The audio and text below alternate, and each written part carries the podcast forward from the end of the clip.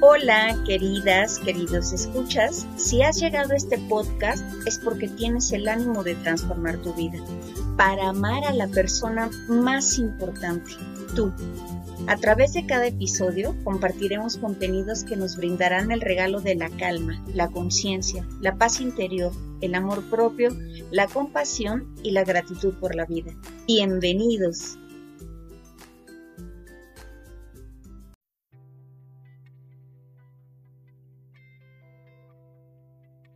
¿Qué tal mis queridos escuchas? Ya sean tardes, días, noches, no importa la hora en la que estés eh, reproduciendo este audio, que como te has dado cuenta en cada uno de los episodios que he venido compartiéndote, lo que pretendo es contactar contigo desde nuestra esencia, que me parece es el amor, y el hecho de poder potencializar todo lo que nosotros tenemos.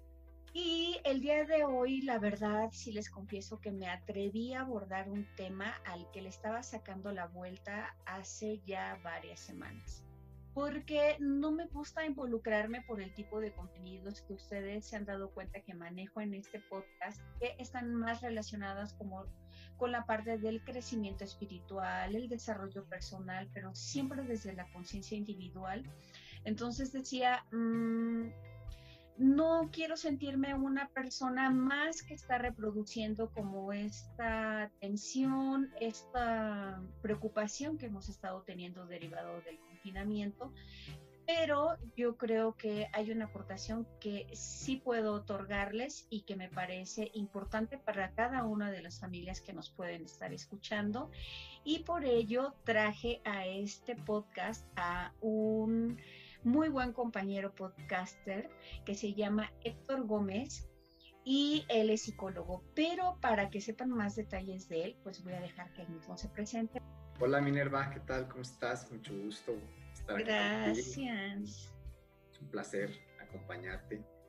Mira, pues yo soy psicólogo de profesión, como tú lo dices, compañero podcaster.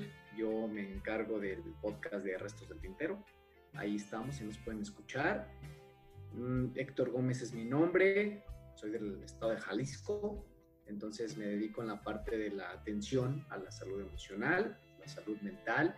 La salud mental es un tema muy trillado y cuando hablamos de salud mental mucha gente lo primero que hace alusión es a la parte de la psiquiatría, pues no, la salud mental se encarga de muchísimas cosas, por eso es más fácil hablar de salud emocional, esta gestión de las emociones que tanto nos atañen a cada ser humano.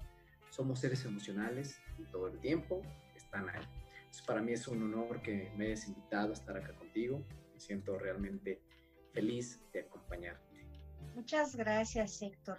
Pues para darles eh, una buena estructura a las personas que nos están escuchando, ¿de qué va el siguiente episodio? Les cuento, queridos oyentes.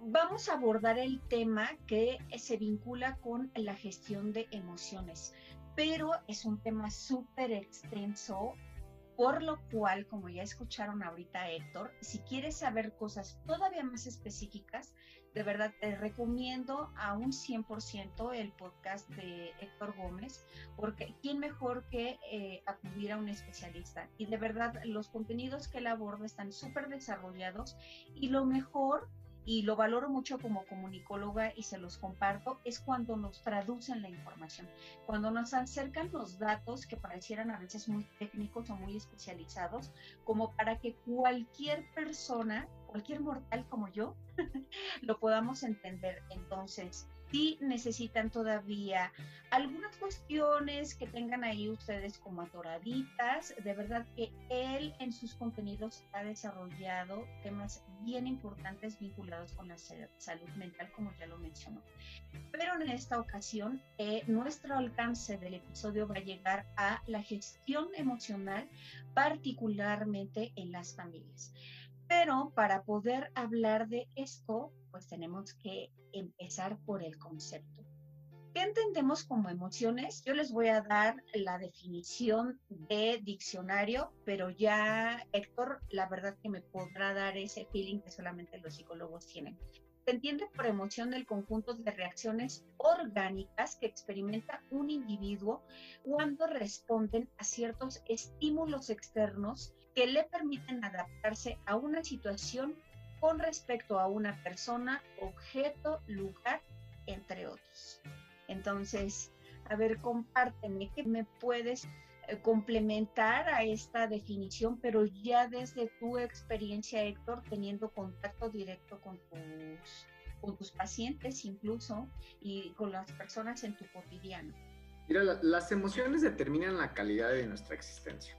Dependiendo el grado emocional en cómo yo reacciono a las demandas, que ahí mismo dice la definición del ambiente, es como yo voy a tener esa calidad de vida en nuestro país, en México, hay muy poca educación emocional.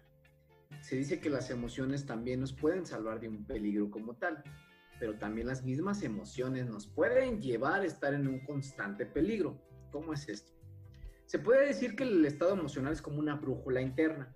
Hay una parte de nuestro cerebro, que es el sistema límbico, donde se gestionan estas cuestiones emocionales. Las emociones son innatas, hay un psicólogo que se llama Paul Legman y este señor nos propone que existen siete emociones básicas. Las siete emociones básicas como el miedo, la ira, la sorpresa, la felicidad, el desprecio, el asco y creo que me anda faltando una por ahí. Estas emociones básicas pues son, son innatas, son en automático nuestras reacciones. Eh, nosotros, eh, depende del estímulo que se nos presente como tal, este estímulo nos va a llevar a presentar una de estas emociones como los acabo de mencionar. La gente o está triste, o la gente va a tener miedo, o la gente va a estar con ira, la gente va a estar con sorpresa, la gente va a tener asco, la gente va a tener desprecio y sigue faltando una. ¿Verdad? Pero eh, mira, ahorita ah, nos acabas de compartir algo bien importante.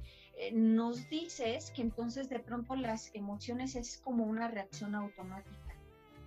Pero, por ejemplo, si de pronto tenemos estímulos exteriores que resultan muy estresantes, entonces bajo esta definición quizá yo podría pensar, entonces todo está fuera de mi control, mientras que haya algo afuera entonces, ¿cómo yo voy a poder lograr un equilibrio?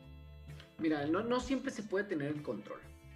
De hecho, nosotros cuando queremos tener el control constante de las cosas es cuando más emociones de las que le llaman negativas podemos presentar. Mira, las emociones no son ni buenas ni malas, pero por el desarrollo social que tenemos las entendemos como positivas o negativas. A lo mejor de las negativas podemos hablar de la ira, podemos hablar de, del odio, y en las positivas hablamos de la felicidad, de la sorpresa y todo esto, ¿no? Cuando nosotros parecemos no tener control de las situaciones, nosotros ya nos estamos enfrentando ante, ante un estresor. Cuando no sabemos gestionar o canalizar esas emociones, constantemente vamos a estar estresados. Cuando el estrés se convierte parte de nuestra vida, podemos desarrollar síntomas que ya son característicos de la ansiedad. Sí es muy importante primero conocer cuáles son las emociones que tú experimentas constantemente. Y mi pregunta es, ¿por qué experimentas una emoción y no otra? ¿A qué se debe? Yo me pongo a pensar, derivado de que aunque hago esta limpieza mental, y les hablo de limpieza mental porque de pronto, como ya les he platicado en otros episodios, yo eh, soy practicante de yoga, nos hablan como de poder encontrar nuestro equilibrio interno en la medida en la que hacemos una práctica de meditación, por ejemplo. Y en términos sencillos, ¿qué podemos entender con meditación? Contactar contigo, permitirte un momento, un espacio de silencio en donde incluso puedes comenzar simplemente con escuchar tu respiración, con sentirla, con conectar con cada una de las sensaciones que existen en tu cuerpo. Pero como ahorita me está cuestionando Héctor, digo, ok, yo hago ese trabajo meditativo por una parte, pero de pronto siento o lo percibo de esa manera que no es suficiente porque no podemos permanecer del todo aislados, ya que cuando abrimos nuestro Facebook o de pronto al encender la televisión, aunque nosotros podemos hacer zapping y elegir el tipo de contenidos que queremos visualizar, pues de pronto llegan noticias más en esta etapa de confinamiento que no resultan del todo agradables. Y entonces eso, les confieso, te confieso a ti Héctor, pues sí, hay instantes en los que sí me empiezan a generar estrés. He detectado en particular que sí me lleva a un estrés mayor cuando pienso en que, por ejemplo, alguien de mi familia se puede enfermar. Esa sería mi respuesta concreta. Ok, pero entonces estamos hablando de un sentimiento, no de una emoción. Ya retomemos las siete emociones básicas de Paul Ekman, ¿va? Paul Ekman nos dice que existe la emoción de la felicidad, del miedo, la sorpresa, la tristeza, el desprecio, el asco y el enfado. Es la ira como lo conocemos, la ira, el enojo, ¿no? Entonces, esas emociones parten de la estructura cerebral que te mencionaba, que es el sistema límbico. Ahí se mandan las reacciones químicas y tu cuerpo va a reaccionar. Las emociones son innatas, las emociones son muy intensas, son breves, son poco duraderas y responden al estímulo que se nos presenta. Supongamos que yo voy, voy en mi vehículo, voy conduciendo mi vehículo y de repente se me mete un, un motociclista u otro vehículo o alguna persona se me atraviesa entonces yo voy a ver a esa persona, voy a tener un impulso, voy a tener una reacción. Puede que yo reaccione con enojo, puede que primero me sorprenda y después de la sorpresa pase el miedo, porque a lo mejor me lo puedo haber llevado y me meto en un, problema grave, enorme. Entonces esa es la parte de la reacción emocional, es breve. Paul Ekman dice que estas emociones se van a ver reflejadas en la fisiología del rostro y son de 0 a 2 segundos cuando aparecen. Se les llama microexpresiones. Esto es en la parte orgánica. Pero después pasamos a lo que es el sentimiento. El sentimiento es la interpretación que tú le das a ese suceso. Entonces el sentimiento tiene mucho que ver con la parte de la memoria. Tú empiezas a relacionar cosas. Te enojaste, reaccionaste. Te dio miedo, reaccionaste con esa emoción. Pero después tú tienes que interpretar esa emoción. Ya aparece el sentimiento. El sentimiento es más duradero y el sentimiento tiene mucho que ver con la interpretación que tú le das a las cosas. Por eso el estrés, para algunas personas hay situaciones que son muchísimo más estresantes que para otros. Tú y yo podemos vivir una situación similar, pero tú puedes reaccionar con menor estrés, a diferencia mía, porque a lo mejor tu interpretación fue distinta a la mía. Para ti no fue algo grave y tú tienes recursos a los cuales puedes acceder para hacer frente a tal situación y a lo mejor yo carezco de esos recursos yo la interpreto como catastrófica. Si yo en esta situación coronavírica en la cual vivimos, si constantemente me preocupo por la enfermedad, yo a la larga puede que desarrolle esa enfermedad. No porque esté en el ambiente, sino porque yo tengo una predisposición a ese ambiente y en un momento mis defensas van a bajar y es cuando va a aparecer la enfermedad por la situación estresante en la que yo vivo constantemente. Entonces, la emoción es innata, la emoción es breve y el sentimiento aparece ahí. La emoción te puede salvar de una situación de peligro y el sentimiento es el que te puede llevar constantemente a una situación de peligro. Dice Federico Nietzsche, cúrate del resentimiento, volver a experimentar esa sensación. Fíjense todo lo que nos está compartiendo ahorita Héctor y es súper valioso. Si pudieran ver mi cara, me quedaba anonadada porque constantemente utilizamos estos términos sin eh, reparar en ellos. Y yo, sobre todo, al ser practicante, eh, incluso al ser comunicóloga, no contaba con este bagaje que ya nos comparte eh, nuestro buen amigo Héctor. Entonces, fíjense, ahorita yo creo que puedo resumir dos cosas bien importantes. La emoción es breve y cuando ya estamos experimentando una situación más que yo lo voy a entrecomillar, pero que así lo puedo ver, o tal vez otras personas incluso lo pueden mirar de esa manera, y ya se está prolongando en el tiempo, incluso las sensaciones las experimentas en diferentes partes de tu cuerpo, entonces ya estamos hablando de un sentimiento. Y qué importante es esto para las personas que tienen una práctica de meditación, porque podemos también avanzar un poco más, un paso más incluso en la práctica que estamos teniendo. No solamente sentarnos a observarnos de forma interior, sino lo que refieren sobre todo maestros, como Yogi Bayan en la práctica del Kundalini Yoga, que observes la calidad de tus pensamientos. Él decía, si tú no tienes una relación con tu mente, entonces no tienes una dirección con tu vida.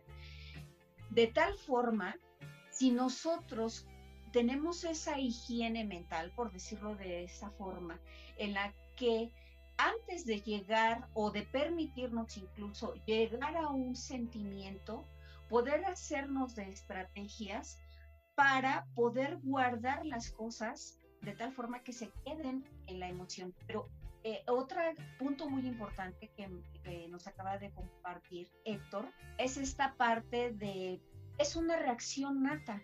Y generalmente queremos hacer eso, yo me incluyo, soy la primera que alzo la mano como persona que me reconozco, como los niños cuando le dicen, ¿quién se portó mal? Yo.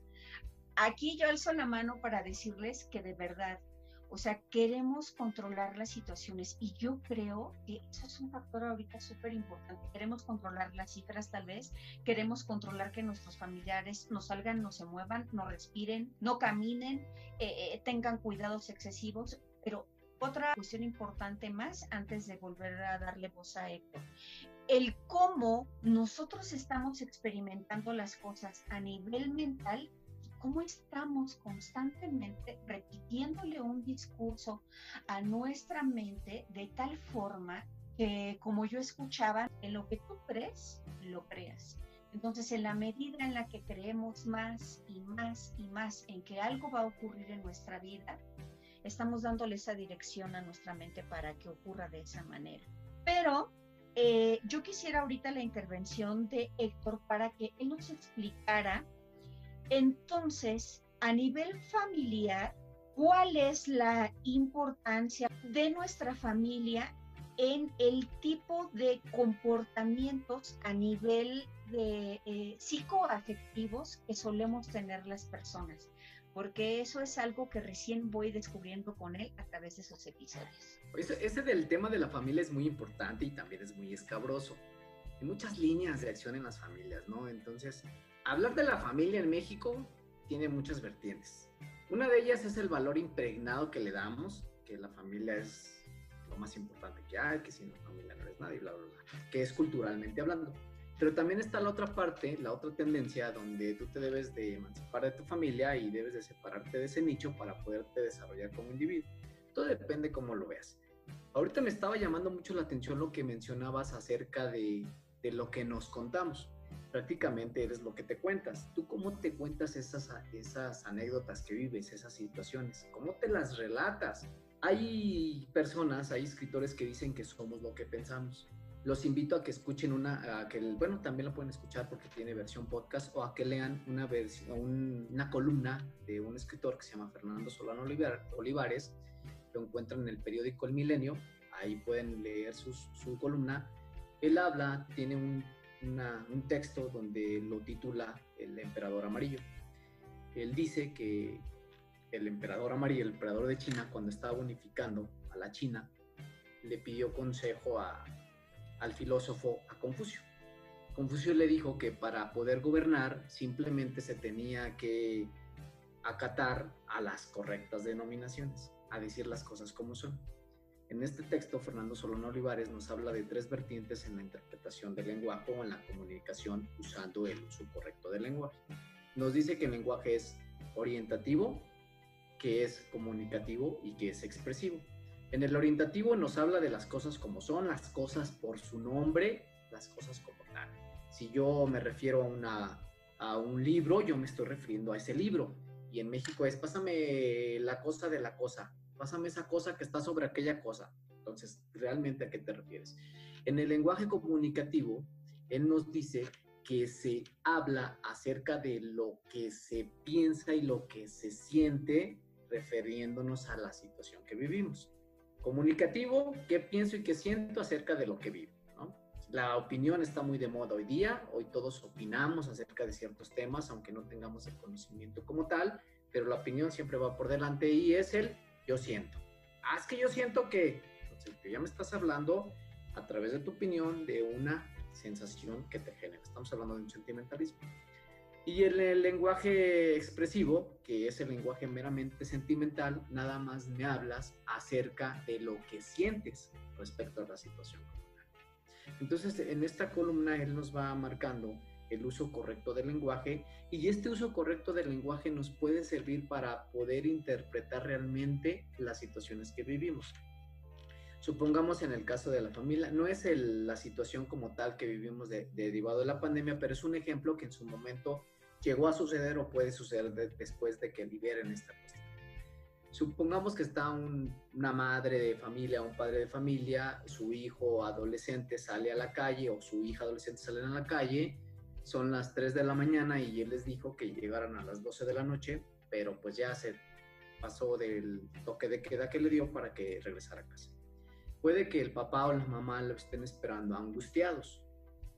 Entonces el hijo llega a las 3 de la mañana, puede que la mamá lo vea llegar o el papá y se vaya y se acueste a dormir y al otro día trate de hablar con él.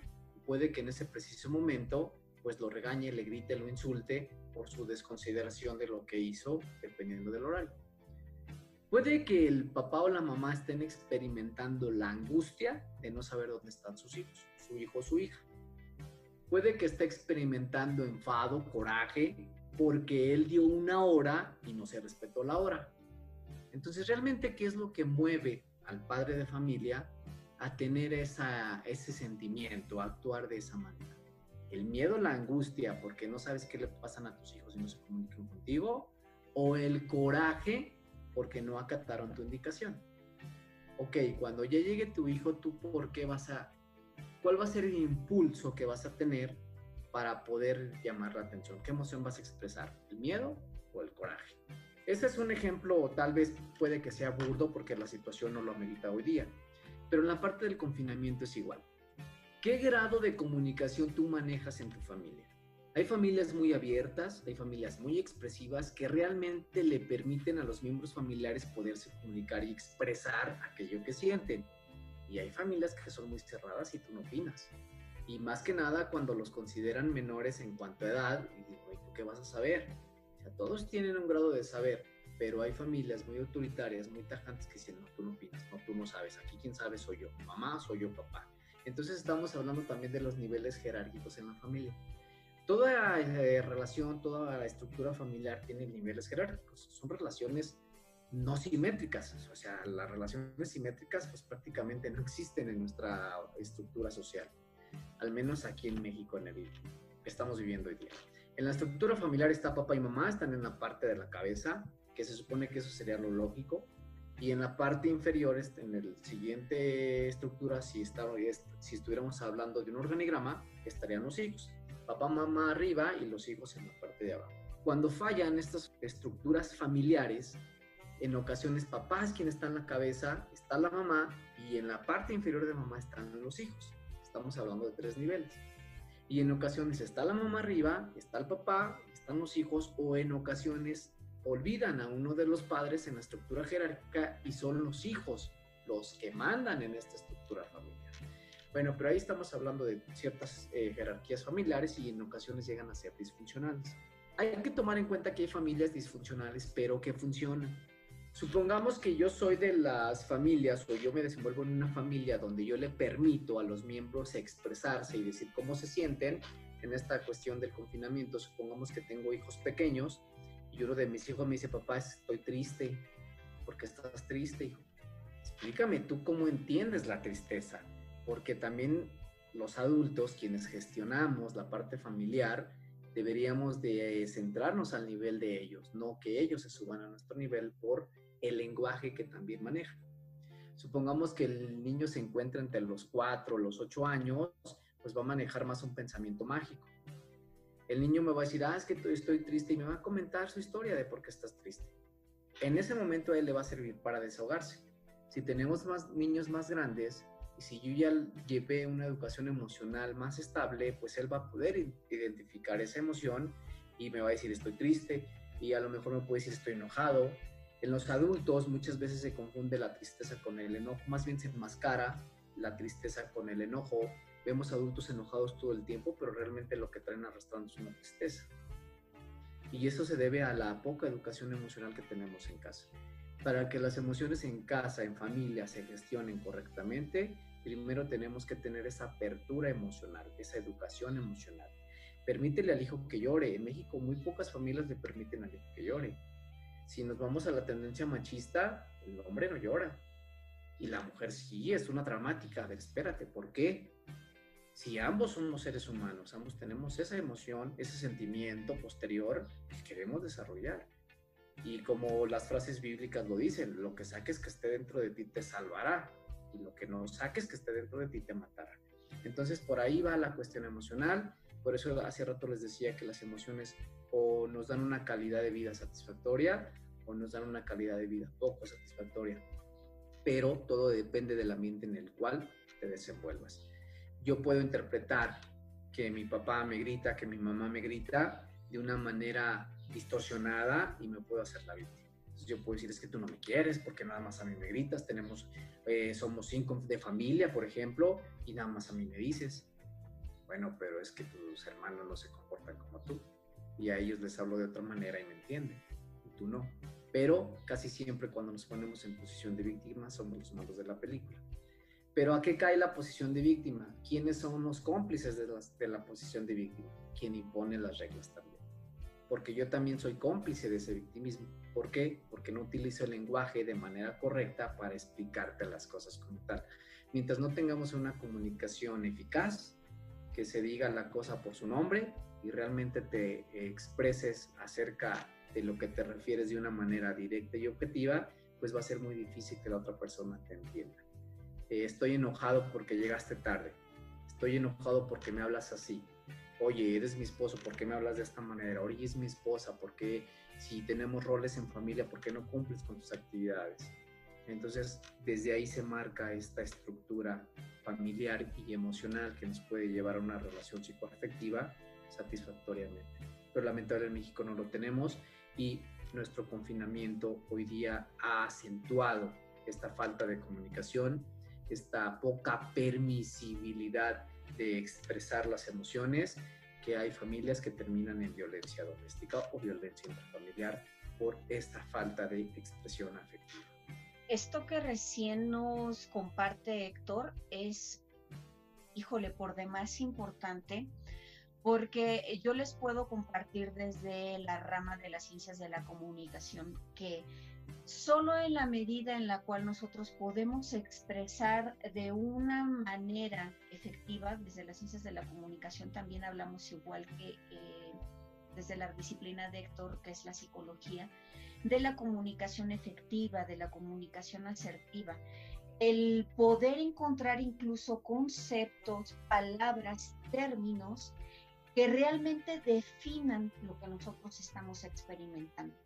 Y solamente lo podemos lograr en la medida en la que nos damos la oportunidad de ese autorreconocimiento de qué llevamos dentro y aunque va a ser una situación tal vez un poco álgida, pero no le podemos sacar la vuelta. Yo creo que Héctor ahorita lo hizo de una manera con bastante maestría.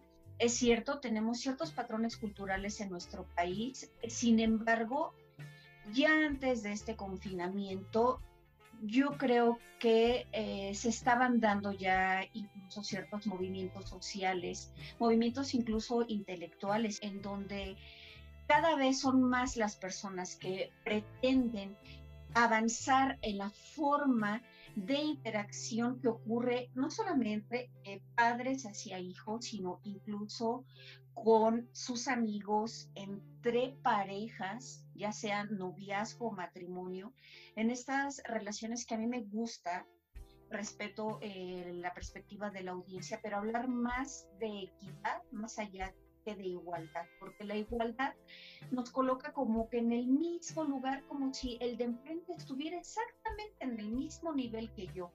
Pero yo considero que cada persona tiene características físicas, eh, psicoemocionales, sociales, económicas, etcétera, incluso relacionadas con su historia de vida muy particulares. Entonces, no podemos pretender y sería como continuar con esta fase de estandarización queriendo que todos estemos como en el mismo nivel. Entonces yo hablo de equidad porque la equidad me permite, o es un término con el que yo comulgo, porque me permite relacionarme con el otro, pero desde respetar la diferencia que hay en el otro.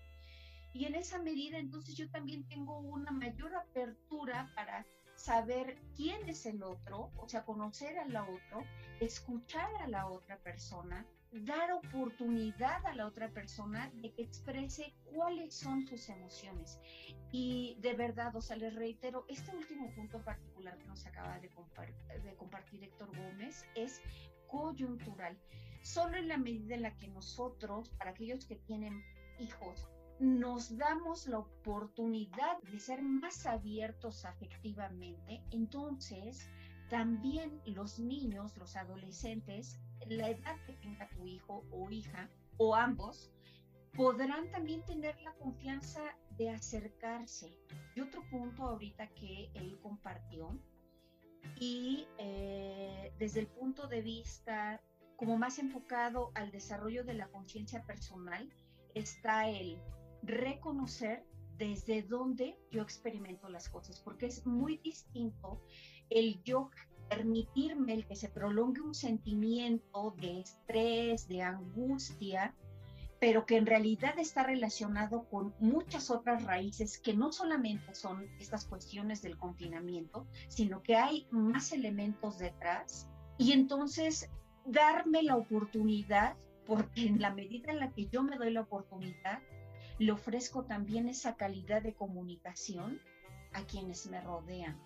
Y entonces también podemos relacionarnos desde nuestras afectividades personales de una manera un tanto más saludable. Eso también lo entrecomillo porque no existe persona eh, totalmente sana. De ahí el que cada uno traemos patrones sociales, culturales, familiares propiamente, pero lo importante de esos patrones es que también pueden romperse. Y esta parte en la que también ya apeló Héctor, en donde nos comenta, podemos también tener de pronto una actitud de individualidad y decir, ok, mi padre actúa de esta manera, siente, percibe las cosas de esta forma, lo puedo observar pero yo soy un ser individual. Entonces, apelar a esta parte de la individualidad también resulta coyuntural, yo creo que no solamente para las familias mexicanas, porque afortunadamente, y damos gracias que las escuchas estén alrededor del mundo. Eso es lo maravilloso del podcast, que podemos compartir nuestra voz, nuestros pensamientos y lo que nosotros podemos saber, nuestros conocimientos al mundo entero. Habrá sobre todo muchas familias, eh, en particular en Latinoamérica, que se identifiquen con lo que les estamos comentando, pero si tú también eres miembro de una familia con una estructura distinta y que a lo mejor salga de esta normalidad como tan reconocida socialmente, pues bueno, entonces también nuestras relaciones, sobre todo en esta época de encierro, pues pueden resultar más un reto y una oportunidad para interactuar bajo nuevas estrategias. Y entonces, pues ahorita acercándonos a eh, nuestras conclusiones, porque no les podemos proporcionar todo en un solo episodio, pero ya les dije, o sea, y les vuelvo a reiterar el tip.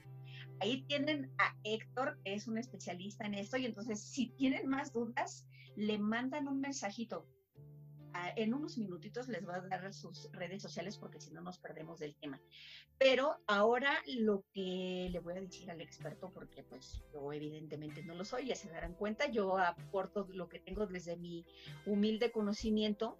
¿Qué estrategias nos puedes dar desde tu perspectiva que es basta, Héctor, para generar una interacción familiar desde esta realidad que nos estás compartiendo. Y eso me encanta porque estás siendo tú bastante coherente y además cercano a nosotros. No estamos hablando de prototipos o estereotipos eh, publicitarios en donde la familia está alrededor de una mesa y todo en amor y armonía y entonces tenemos ahí el refresco en medio. No, estamos hablando de realidades y de situaciones y me encantó la historia que nos compartió yo difiero de él. Él humildemente nos dice, bueno, igual y no está ahorita como muy relacionada con el confinamiento, pero no, yo te invito a que incluso lo vuelvas a reproducir este audio en una segunda ocasión y podrás ver que eso que nos planteó, esa situación familiar en particular, la puedes trasladar a muchas cosas. Pero a ver, danos tus estrategias, Héctor, por favor. Ah, mire, me avientas muchas flores. Eso de experto me lo voy a creer, ¿eh? No, experto, gracias por el, el halago, pero no, simplemente pues les damos lo poquito que, que, conocemos o que sabemos a las personas para que puedan tener esas herramientas. Fíjate que me gusta mucho que toques el tema de la igualdad y la equidad. Desde mi perspectiva muy personal, para mí la igualdad no existe, la verdad. Se está peleando por algo que no vamos a alcanzar realmente. La equidad sí es un concepto más asequible para todos. ¿Por qué la igualdad no? Porque siempre va a ser más el que hace más por conseguir las cosas. Eso es un hecho. Hay personas que se esfuerzan bastante por un desarrollo personal, por un desarrollo social, por un desarrollo económico, por establecer mejores relaciones interpersonales, qué sé yo, pero siempre se esfuerzan. Y hay otras personas que son más pasivas y esperan que todo les caiga del cielo, de, no sé dónde, y que todo les aparezca en bandeja de plata. Entonces, en la parte de la equidad sí podemos hacer muchas cosas y esa sí se puede fomentar desde la familia. Una de las cuestiones para el desarrollo emocional que podemos comenzar en la familia en cuanto a gestiones emocionales, psicoafectivas y de desarrollo interpersonal es la cuestión de la equidad. Voy a poner otro ejemplo. Supongamos que estamos en una familia promedio mexicana donde tienen tres hijos está papá, mamá y sus tres hijos, tiene un hijo de 18 años, tiene un hijo de 15 y tiene un hijo de 12. Se ganaban con tres años de diferencia. El hijo de 18 llega con papá y le dice, papá, oye, este, voy a salir con mis amigos, eh, vamos a ir a una disco, pero ¿qué crees? No tengo dinero, ¿me podrías dar dinero para poder salir con ellos? El papá, pues, le dice, claro que sí, hijo, pues mucho y le da dinero. Un caso hipotético le da 500 pesos. El hijo de 15 años vio que papá le dio 500 pesos al hijo mayor. Entonces el hijo le dice, oye papá, pues si a él le diste, yo también voy a salir con mis cuates aquí a la esquina. Voy a ir a la plaza, no sé, se da mi dinero. Entonces el papá, como ya le dio al mayor, pues ahora se siente obligado de darle al que sigue. Ok. El hijo de 12 años ve la acción. El hijo de 12 años también dice, oye papá, pues si ya le diste dinero a mi hermano de 15 y al de 18, porque a mí no me das? El papá le citó, ¿dónde vas a ir? Dijo, voy a ir aquí a las maquinitas, aquí con mis cuates. Ok. Aquí la pregunta para el público es, tú a tu hijo de 18 años le diste 500 pesos, hipotéticamente hablando. ¿Al de 15 y al de 12 le darías los mismos 500 pesos? Aquí es donde se juega un papel importante en lo que es la equidad. La equidad tiene que ver con darle a cada quien lo que se merece. Estamos hablando que el hijo de 18 va a tener un gasto más grande que los otros más pequeños. En algunas familias mexicanas esto yo lo hago en los cursos de violencia intrafamiliar que yo imparto, casi siempre los imparto a varones. Y la mayoría dice, no, pues es que si ya le diste uno 500, pues a usted le das 500. Y hay otros más conscientes en cuanto al desarrollo de la equidad, dicen, no, dice, primero yo tengo que ver para qué lo quieren. Porque imagínate, el de 12 años con 500 pesos, ¿qué no puede hacer? ¿Y qué le estás dando? ¿Qué le estás enseñando? Entonces aquí es la cuestión de, si realmente tú quieres un desarrollo emocional sano, primero debes de explicar por qué a un hijo le das más y al otro le das menos. Nada de que si al grande le doy 500, al chico le doy 500, porque puede que al grande le dé 500 y al chico le dé 100 y va a decir, oye, pero ¿por qué si al otro le diste más? Entonces el papá puede que no sepa cómo controlar la situación y sea tajante y le diga, con eso tienes, y si quieres, no, hay que desarrollar esta comunicación efectiva, comunicación asertiva, para expresar realmente esas emociones sin desconsiderar los derechos de los demás y explicarle al hijo pequeño por qué se le está dando más. Que también es la cuestión de permisos, que pasa mucho en la sociedad mexicana tan machista y tan característica por la violencia de género, porque si tenemos un hijo de 18 y tenemos una mujer a lo mejor hasta más grande, a lo mejor 21, 22 también quiere salir y casi siempre es no, hija, tú no sales o tú muy noche no porque te pasa algo. Pero porque él sí, nada más porque es hombre, hay muchas cuestiones en juego. Hay muchas cuestiones sociales, de seguridad, muchas cuestiones de, cultura, de relaciones sociales, que afectan, pero aquí lo importante es tú cómo le explicas a tus hijos o a quien está eh, a tu cargo en la gestión emocional, la gestión familiar, de por qué haces esas cosas. Eh, anteriormente los papás no explicaban a los hijos o a los miembros familiares por qué eran los que mandaban. Son cambios evolutivos en las relaciones interpersonales. Todos los miembros de la familia exclusivamente, todos los miembros en efecto, son responsables del buen funcionamiento familiar. Entonces todos en menor o mayor medida deben de estar enterados de lo que ahí pasa y los padres, que son la cabeza jerárquica, son los encargados de esta gestión. ¿Cómo le hacemos? Primero, fomenta la equidad. Esa es una de ellas. La otra técnica que no es técnica, sino relaciones sociales, relaciones interpersonales dentro del nicho familiar, pasa tiempo de calidad con ellos, no en cantidad. Últimamente tenemos mucho tiempo en cantidad, pero no sabemos qué hacer con él. Pasa tiempo de calidad.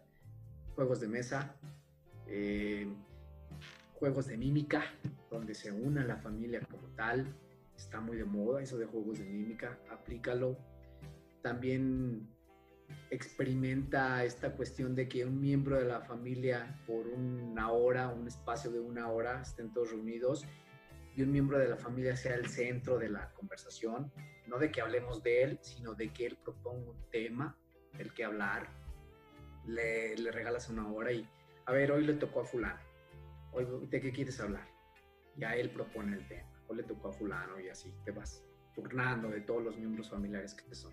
Si son más, pues va a pasar mucho tiempo en que vuelva a caer al mismo. Si son es una familia pequeña, pues constantemente va a estar intercambiándose este papel. No sé, tiempo de ver películas, por ejemplo, películas que tengan un contenido nutricio que realmente nutran a los miembros familiares. Hay muchas familias, hay muchas plataformas para que tú veas una película hoy día que un día un miembro de la familia escoja la película, que el otro día otro miembro y así te la llevas.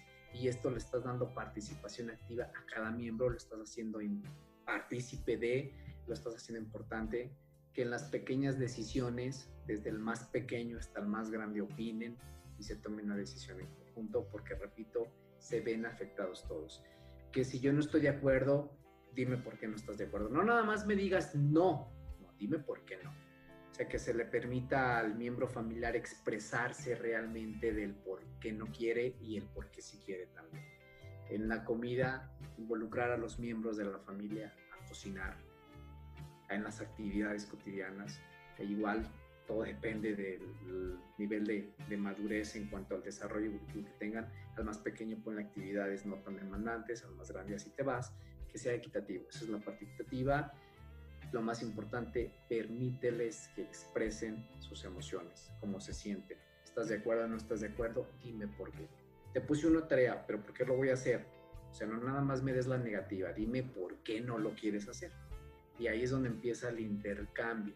Ahí es donde ya vamos a ver que sí te dejo hacer y que no. Te delego funciones de las cuales tú puedas sentirte satisfecho, no como obligación sino como un crecimiento, como desarrollo. Y en las pequeñas acciones le estás dando importancia a los miembros familiares.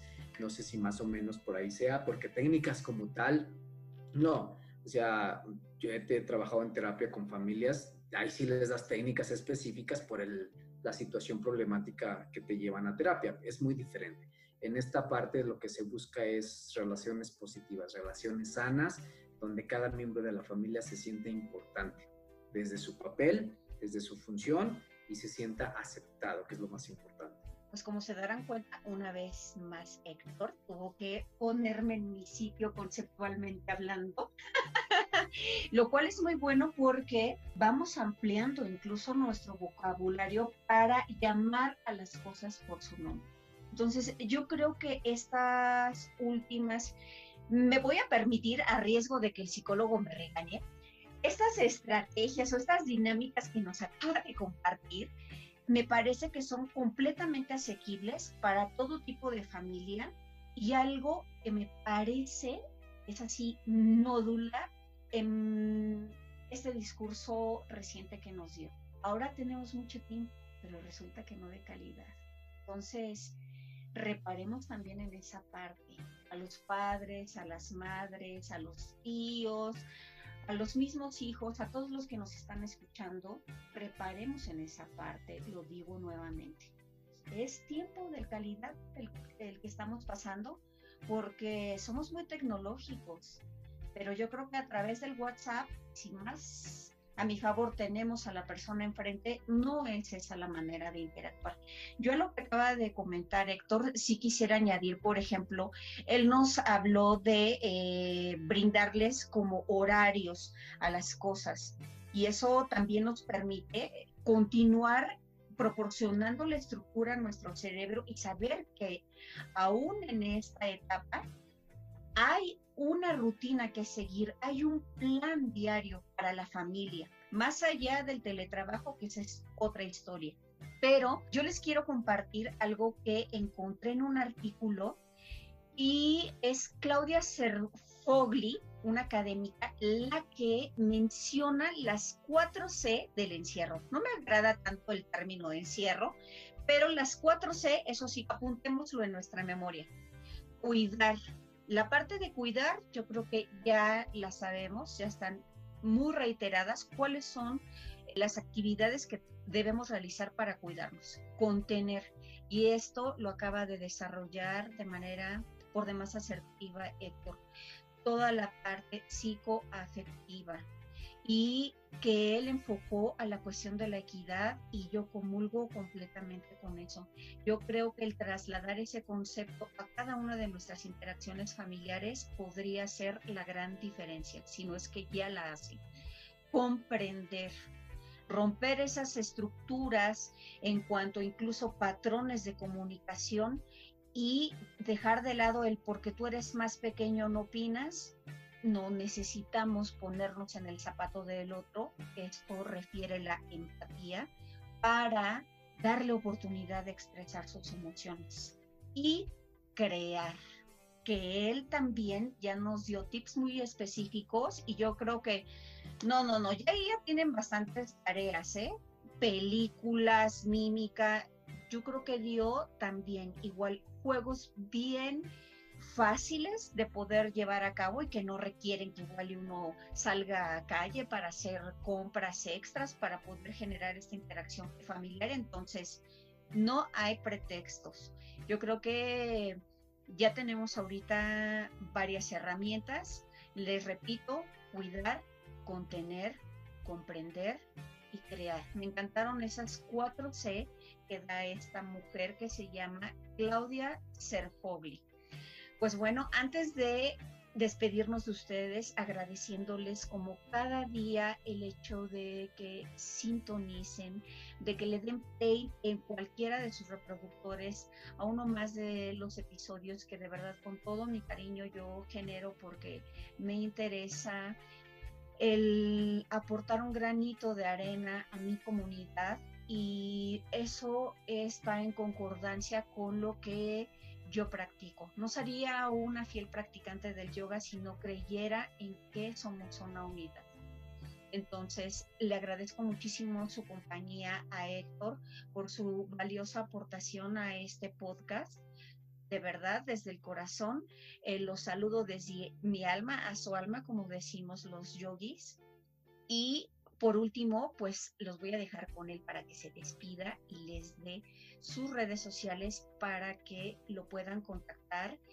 Y yo creo que si incluso este episodio en particular desarrolla dudas, inquietudes y demás, les paso el tip en Anchor, porque los dos somos podcasters que estamos ahí en la plataforma de Anchor. Pueden ustedes dejar mensajitos de voz, aprovechen eso.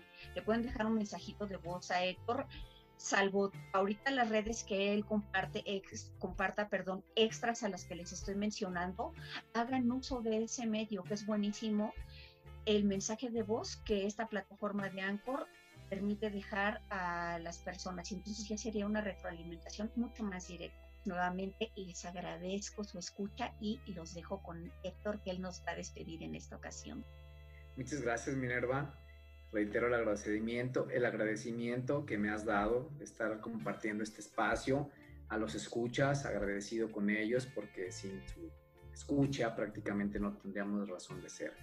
Agradecido con toda esa ese tiempo que nos regalan para poder escucharnos. Igual los invito a que escuchen el podcast Restos del Tintero. Ahí se tocan temas relacionados a la salud mental, salud emocional. Me pueden encontrar en las páginas de Facebook Héctor Gómez, así como tal. Y en mi correo es Héctor Gómez-s arroba hotmail.com. Ahí ya ustedes si, si gustan me escriben y mantenemos una interacción más íntima, más personalizada, o como lo menciona Minerva en la parte de los audios de Anchor, también lo podemos hacer. Si gustan, seguiremos en contacto porque eso es lo bonito de la vida, encontrarte con alguien que te enseñe a mirar con otros ojos. Esta frase no es mía, me la robé de Mario Benedetti. Entonces, yo los invito a que nos sigan escuchando, escuchen a Minerva, un podcast maravilloso y excelente. Y no se olviden de contactarnos para que nosotros nos motivemos día con día para poder seguir trabajando para ustedes. Muchas gracias por su escucha.